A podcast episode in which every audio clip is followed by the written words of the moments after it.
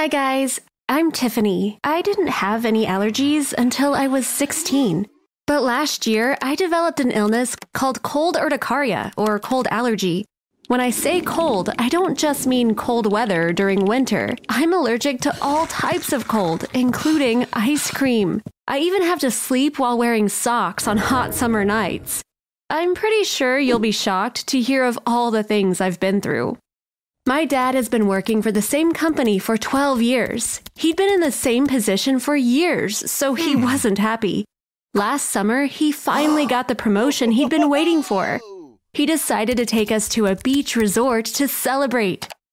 We hadn't been on a beach holiday for a long time, so we were really excited. We got on the road early on a Saturday. It was really hot, so we had the car's AC on the whole way. When we got to the resort, I noticed there were red spots all over my body. They were itchy, too. I didn't care because I was in such a good mood. We didn't know it back then, but it was because of the AC. We came down to the lobby after leaving our stuff in the room. My dad said he had to send a few emails for work. My mom and I went to the seaside. The beach was absolutely amazing. There was a pier that stretched out into the sea. Everyone was diving into the sea from it. After sunbathing for a while, I wanted to go for a swim. My mom said, I'm going to stay here a little longer. You go ahead. I'll catch up later. I was happy because that meant I could dive from the pier. My mom would have never allowed it. I did it just as I had imagined. I ran down the pier and then made a perfect dive. In the water, I felt like a thousand needles were prickling my skin. I didn't understand what was happening. So I thought, did my feet touch a sea urchin? I had to come back up to the surface. I realized it wasn't just my feet, but my whole body that was in pain. I said to myself, I must have touched some jellyfish. They sting like this. I didn't see any jellyfish around, but I couldn't think of any hmm. other reason. I no longer felt good, so I came out of the water. When my mom saw me, she jumped in panic. Tiffany, what happened to you? I didn't realize that my entire body, including my face, was covered in red blisters. Everything was itchy, too. When I said, I got stung by a jellyfish, it really hurts. My mom said, Let's go to the room and put some lotion on. I didn't want to, but I said okay. We later learned that my body had an allergic reaction to the cold water. At the time, we didn't know that one could be allergic to the cold, so we didn't imagine that that was the reason. I keep saying allergy, but many of you might not know what this illness is really about. Don't bother Googling it, I'll tell you what it is. Allergy means the immune system has extreme sensitivity to something, but this is, in fact, a false alarm. The immune system isn't supposed to react, yet it activates its defense mechanisms unnecessarily for unknown reasons. Allergy is a widespread illness. Some people are allergic to dust, others to peanuts. Some people's immune systems react to cat fur, while others to bee stings. I am allergic to the cold. My immune system activates its defenses and starts giving a variety of reactions when faced with cold. These reactions are usually redness, itchiness, swelling, and blisters on the skin. It would be fine if it stopped there. However, it can be really dangerous too. And unfortunately, I had a very bad experience. It was a week after the resort incident. I met up with my friend Leah. She had wanted to get a tattoo for a long time. We visited all the tattoo parlors around, but she wasn't happy with any of them. We were sweaty from the heat, so we stopped by an ice cream shop on our way. They had the AC on, so it was cool inside. We decided to eat the ice cream inside and got a table. After we got our ice cream, we were chatting and eating at the same time. After a short time, I felt a tingling and then an intense burning in my throat. I stopped and tried to understand what was hmm. happening. Leah realized that something was up. Tiffany, are you okay? She asked. All of a sudden, I wasn't able to breathe. I felt like there was something in my throat and it was blocking the air from coming in. I held my neck with both hands. I opened my mouth really wide to breathe, but no oxygen was passing through. The last thing I remember before I passed out was Leah screaming, Something happened to my friend! Please call an ambulance! Please hurry! I was at the hospital when I opened my eyes.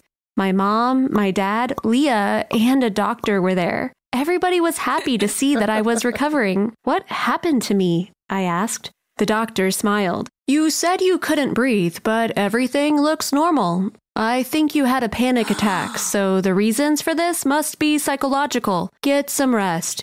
You'll be fine tomorrow, he said. My parents and I weren't satisfied with the panic attack explanation. On our way home, we decided to visit another doctor to get a second opinion. We went to a really famous doctor. He hmm. did a comprehensive examination. He listened to me carefully as I told him what happened. Finally, he said, I don't think this is a panic attack. He did a bunch of tests afterwards, but he wasn't able to give a diagnosis because all the test results came back normal. One day, when I was at the supermarket with my mom, she said, Can you get some frozen peas? I'll grab some milk and eggs. I'll meet you by the cashier.